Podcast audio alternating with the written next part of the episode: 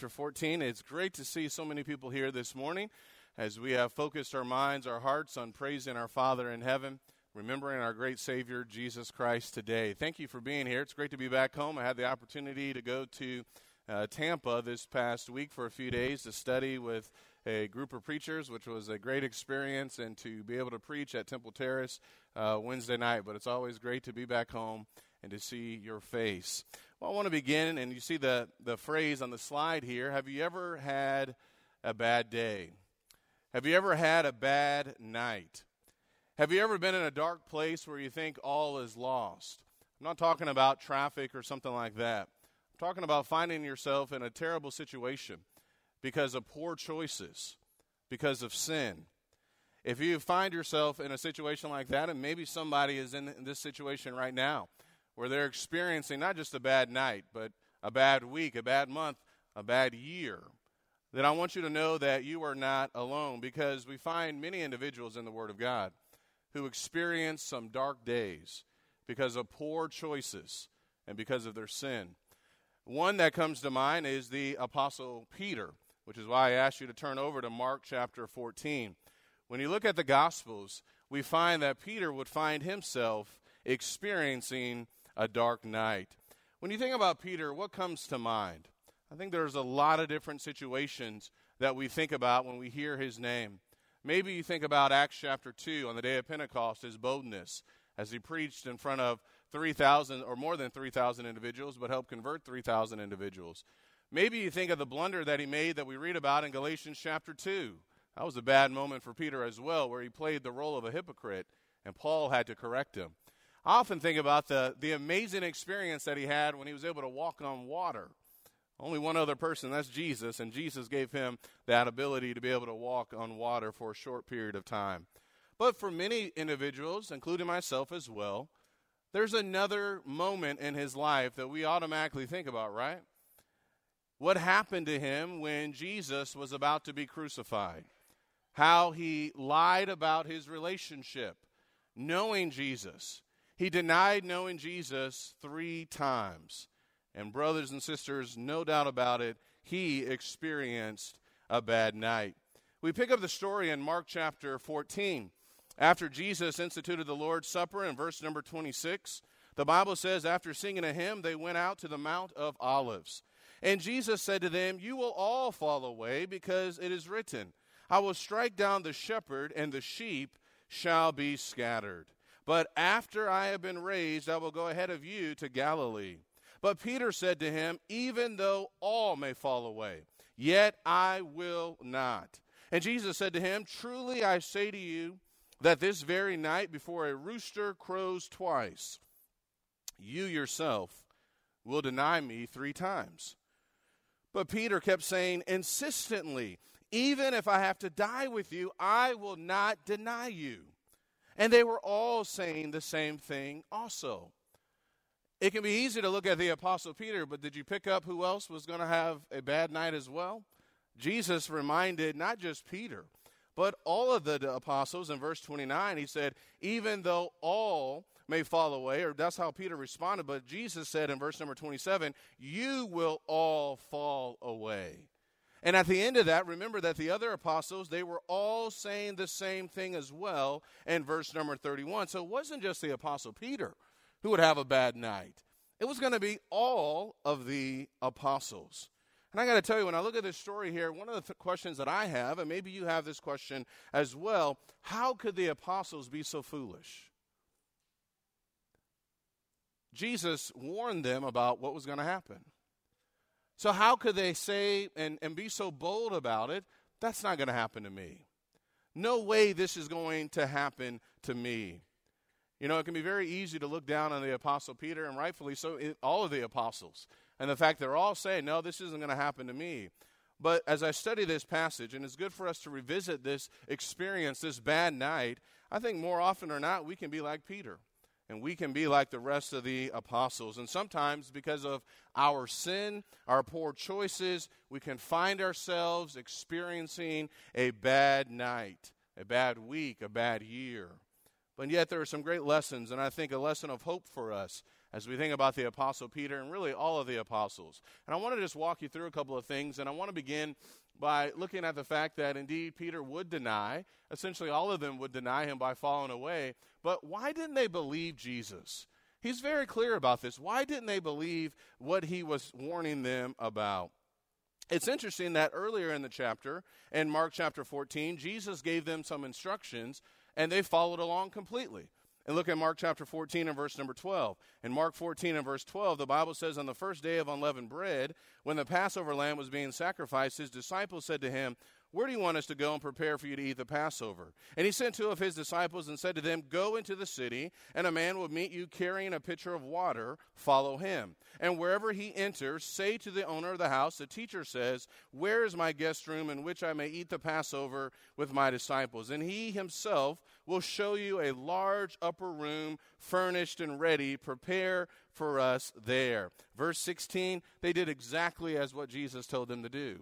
And so we do find occasions where the apostles, they believed in Jesus, they did exactly what Jesus did. But I think when you look at the overall context of the Gospel of Mark, you're going to be able to see that this was a pattern where they didn't buy into or necessarily believe or fully trust what it was that Jesus wanted them to do. Look at Mark chapter 14, where we've already looked at that. Look at Mark chapter 4, and I want you to notice the situation here. And I think as we look at some examples here, I'm going to give you a series of passages, and you can write them down or you can read along with me. As we look at these examples, we're going to see the problem that I think we that the apostles had when Jesus told them what was going to happen. In Mark chapter 4 and verse number 35, we find the apostles with Jesus. And the Bible says on that day when evening came, he said to them, "Let us go over to the other side." Leaving the crowd, they took him along with them in the boat, just as he was, and other boats were with him. And there arose a fierce gale of wind, and the waves were breaking over the boat so much that the boat was already filling up. Jesus himself was in the stern, asleep on the cushion, and they woke him and said to him, Teacher, do you not care that we are perishing? And he got up and rebuked the wind and said to the sea, Hush, be still. And the wind died down and it became perfectly calm. Now, listen to what Jesus said to them here. He said to them, Why are you afraid? Do you still have no faith?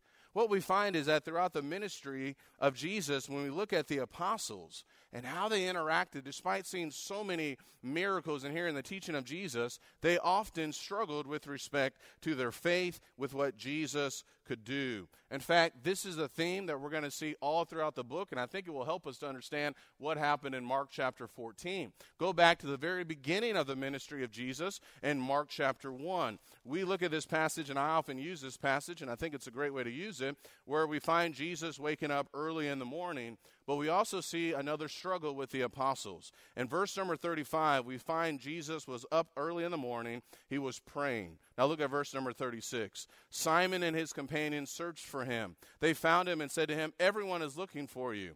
He said to them, Let us go somewhere else in the towns nearby so that I may preach there also, for that is what I came for. So Jesus he knew about his mission and understood what he needed to do, and yet the apostles had not fully caught on. This is what Jesus was going to be all about preaching. They had got caught up with the crowds. Another example of, uh, of something that we can look at here where we find the apostles struggling is in Mark chapter 4. In Mark chapter 4, as Jesus was speaking about parables here, and he's going to talk about the parable of the sower here in Mark chapter 4. Notice in verse number 10. The Bible says, as soon as he was alone, his followers, along with the twelve, began asking him about the parables. And he was saying to them, To you has been given the mystery of the kingdom of God, but those who are outside get everything in parables. So they're part of the inner circle here. And they're going to be able to learn and know some, some things. But look at verse 12. So that while seeing, they may see and not perceive.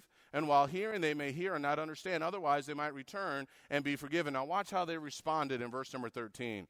He said to them, Watch how Jesus responded. Do you not understand this parable? How will you understand all the parables? So even though they had the inside track with Jesus, they weren't fully understanding. And they're struggling with understanding some things, even about his mission and his work, and certainly having faith in him. Look at Mark chapter 6. This is a powerful example here, again, as we lead our way back to Mark chapter 14. In Mark chapter 6, we find Jesus, he's going to perform a miracle. In Mark chapter 6, Jesus is going to perform a miracle and he's going to feed 5,000 individuals. It's an amazing event. And verse number 38, we'll just drop down there. He said to them, How many loaves do you have? Go look. And when they found out, they said, Five and two fish. And he commanded them all to sit down by groups on the green grass they sat down in groups of hundreds and, and, and, of fifties. And he took the five loaves and the two fish, and looking up toward heaven, he blessed the food and broke the loaves, and he kept giving them to the disciples to set before him, to set before them.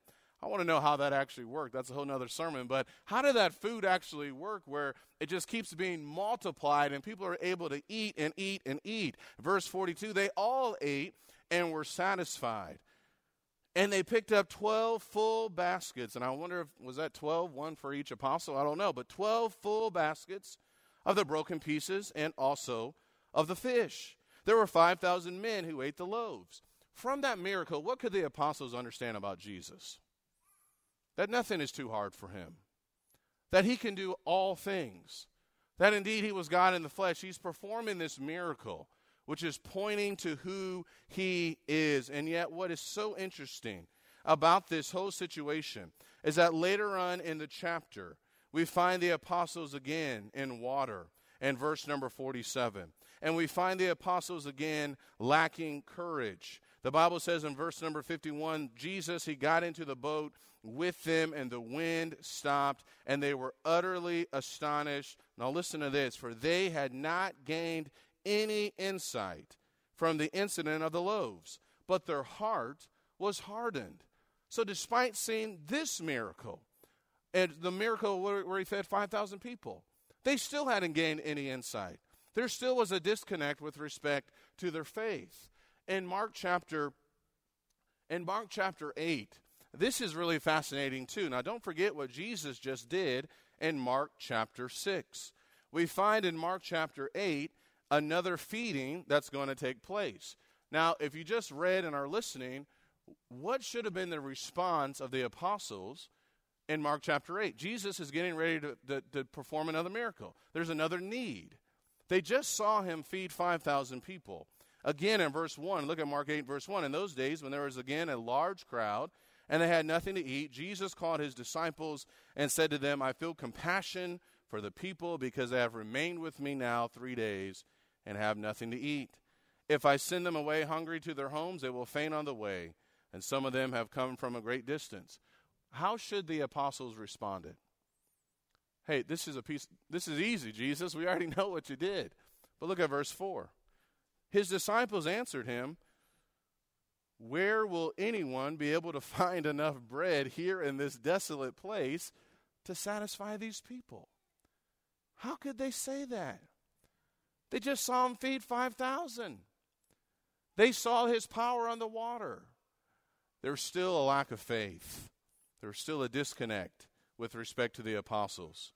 So much so that as you continue on in this chapter, the Pharisees are going to argue with Jesus in verse number 11. Jesus is going to address that.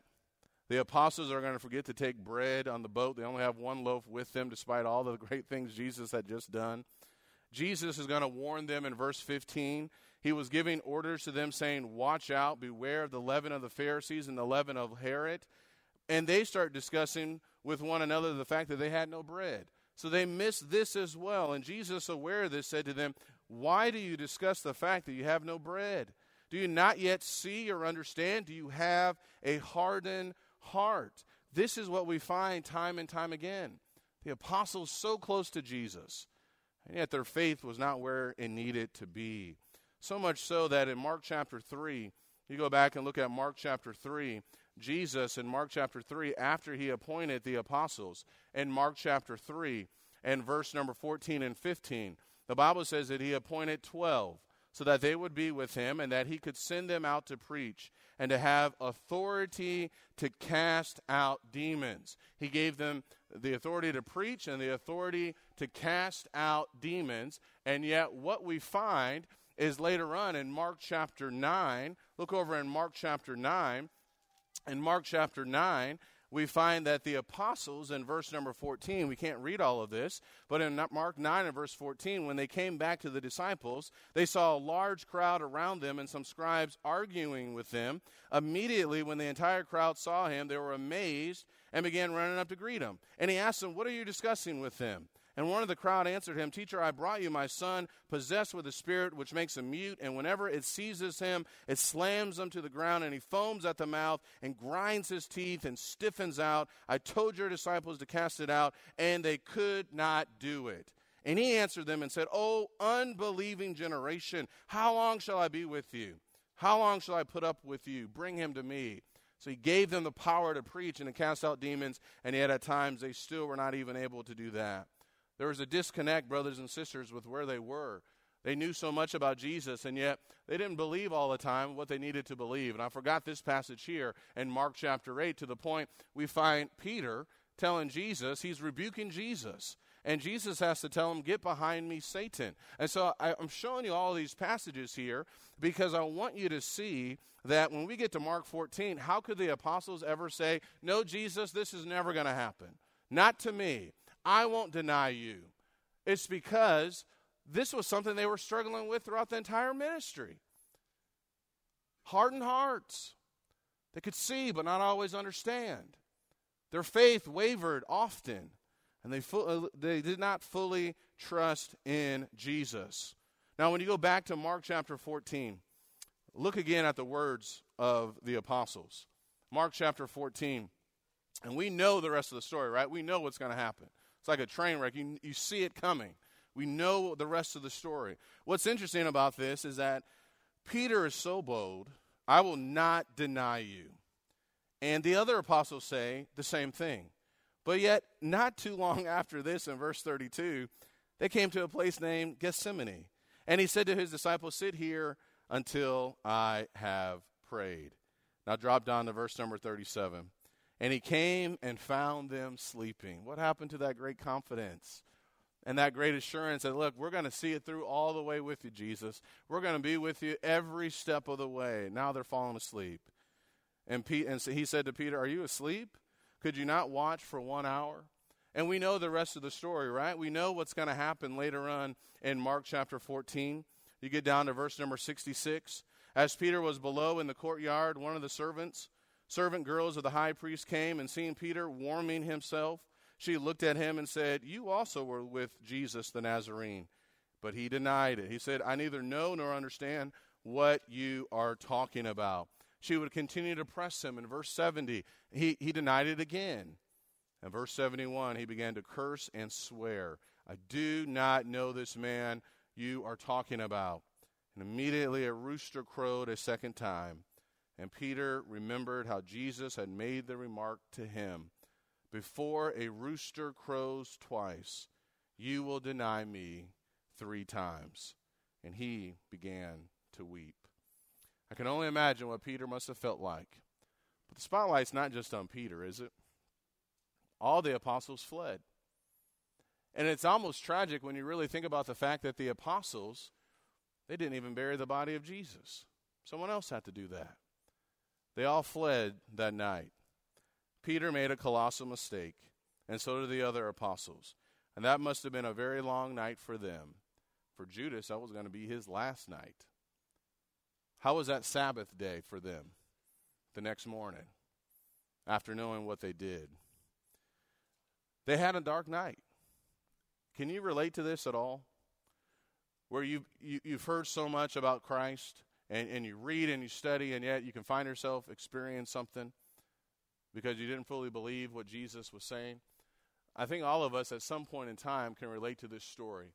And yet, one of the powerful things about this story is that we see that the apostles are going to get a second chance. And this is where we have great hope, brothers and sisters, that Jesus was not done with them. While they had a dark night, the sun would rise in the morning, and eventually the Son of God would rise on the first day of the week. What it is, what is, is uh, what is interesting. If you remember back in Mark chapter 14, and verse number 28, Jesus said, "But after I've been raised, I will go ahead of you to Galilee." And what's interesting is that in Mark chapter 16, after he was raised, they weren't there waiting for him in Galilee. They still had to be kind of pressed to actually get there. And so there was still this hardness of heart to the point where Jesus had to rebuke them in verse number 14 of Mark 16 after he appeared to them appeared to the eleven themselves as they were reclining at the table and he reproached them for their unbelief and hardness of heart because they had not believed those who had seen him after he had risen. They still had some challenges, some struggles. They still were not fully believing, but eventually they would. And eventually Jesus would use them. They knew that he was raised from the grave, and that's going to begin to change everything. What we find here, brothers and sisters, is that Jesus, he's going to give them another chance. This is a, a moment of renewal for them, another opportunity for them. And what we find in verse number 16 of Mark 15, Jesus said to them, Go into all the world and preach the gospel to all creation. He who has believed and has been baptized shall be saved. He said, You have work to do. I'm giving you this mission, and that's exactly what they did. And verse 20, they went out and preached everywhere while the Lord worked with them and confirmed the word by the signs that followed them. They got a second chance. We find in Acts chapter 2 and verse 22, Peter is there preaching the gospel on the day of Pentecost. We find in Acts chapter 5 and verse number 42, the apostles are preaching and teaching Jesus daily. They are preaching and teaching with boldness. We find that they are willing even to die for the cause, for the sake of Jesus Christ. They got a second chance. While they had this bad night, while they struggled in their faith from time to time, they made big mistakes. He lied about knowing Jesus three times. But that was not the end of the story for Peter. And it wasn't the end of the story for the rest of the apostles. And, brothers and sisters, this is something that we need to remember. That bad night did not define the rest of their days, it didn't define the rest of their lives. They wouldn't forget it, certainly. And maybe that was used to, to motivate them and to remember God's grace and what He has done for what He had done for them and just how good He really was. Their boldness came from the fact that Jesus was risen from the grave. And they continued to do great work. And the application for us, I think, is really important as we begin to wrap this up. As you think about Peter and the rest of the apostles, Peter's bad night happened because he lied three times. Do you find yourself experiencing some dark days? We can find ourselves experiencing dark days, not necessarily because of sin, but sometimes we can. Because of poor choices, because we have sinned, we did not truly listen and believe what God has shown us in His Word. Sin has a way of creating some bad nights. The Bible reminds us that all have sinned and come short of the glory of God. And sometimes we can bring about bad nights because we hear, but we don't fully understand. We have eyes, but we still don't believe. We go after our own will, like Peter and the others, instead of God's. And we fail to trust the words of Christ whether it's through lying or stealing or not honoring our vows or lack of self control, we can find ourselves experiencing some bad moments in our lives. I imagine that Peter and the rest of the apostles had a wave of guilt and shame after that moment. They're in hiding, they're behind closed doors. I believe that's what John 20 says after all these events took place. And I wonder how difficult it really was for them to look themselves in the mirror to consider how far did I really go? I can't believe I've put myself in this situation. But for Peter's story and the rest of the apostles, we can learn all is not lost. Do you believe that? Do you believe that even when we fall short, all is not lost? There's still hope for you and for me. It was not lost because Peter and the other apostles were not the only ones who experienced a bad night. Jesus experienced a bad night. Not because he sinned, he was sinless, but he experienced a bad night suffering for you and for me so that we might be redeemed from our sins. And he experienced the worst pain imaginable. We can't even fathom what he went through. And it was so intense that it literally became dark for a span of three hours while Jesus was on the cross. But the dark day didn't last. Eventually, he rose from the grave. And Jesus prayed for Peter. That's what it says in Luke 22. And the apostles, they began to do great things. All was not lost. And I want to conclude by just saying this for us as Christians, when we find ourselves experiencing difficult days, because we have failed to truly listen to Christ, because we have failed to truly believe what He has told us, let's also remember one other thing that all is not lost. And when you look at this story here with Peter and the rest of the apostles, let's remember that no matter how far you fall, no matter how far, far we may fall, we can get back up and we can be forgiven. We need to really buy into this and believe it. When we confess our sins according to 1 John chapter 1, we will be forgiven. And no matter how much shame may wash over you, remember you've been washed by the blood of Jesus. We've been redeemed by the blood of Jesus, and we can get back up. We need to remember the words of Jesus in John chapter 8 to that woman caught in adultery go and sin no more. And no matter what the devil may try to whisper in our ear, we need to drown him out with, It is written. The devil wants us to think we can never recover, we can never get back up, we can never be used again for the cause of Christ, and that is simply not true. What do you remember the Apostle Peter for?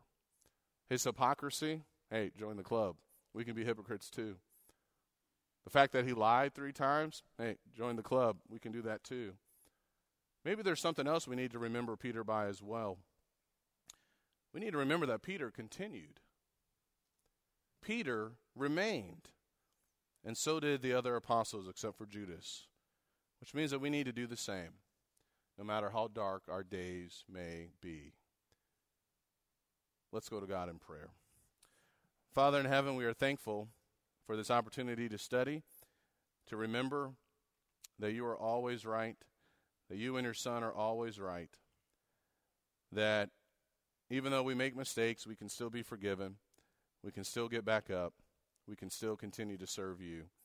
Help us, Father, to always cling to you, to always trust in what you say in your word. Help us not to lean upon our own understanding. We are so thankful for your blood, which cleanses us from our sins. Help us to continue to remain close to you. In Jesus' name we pray. Amen. Bible classes will begin at 9:50. The book of Hebrews will be in this class. Thessalonians will be in classroom number 1 and all uh, young Bible classes will be down the hallway.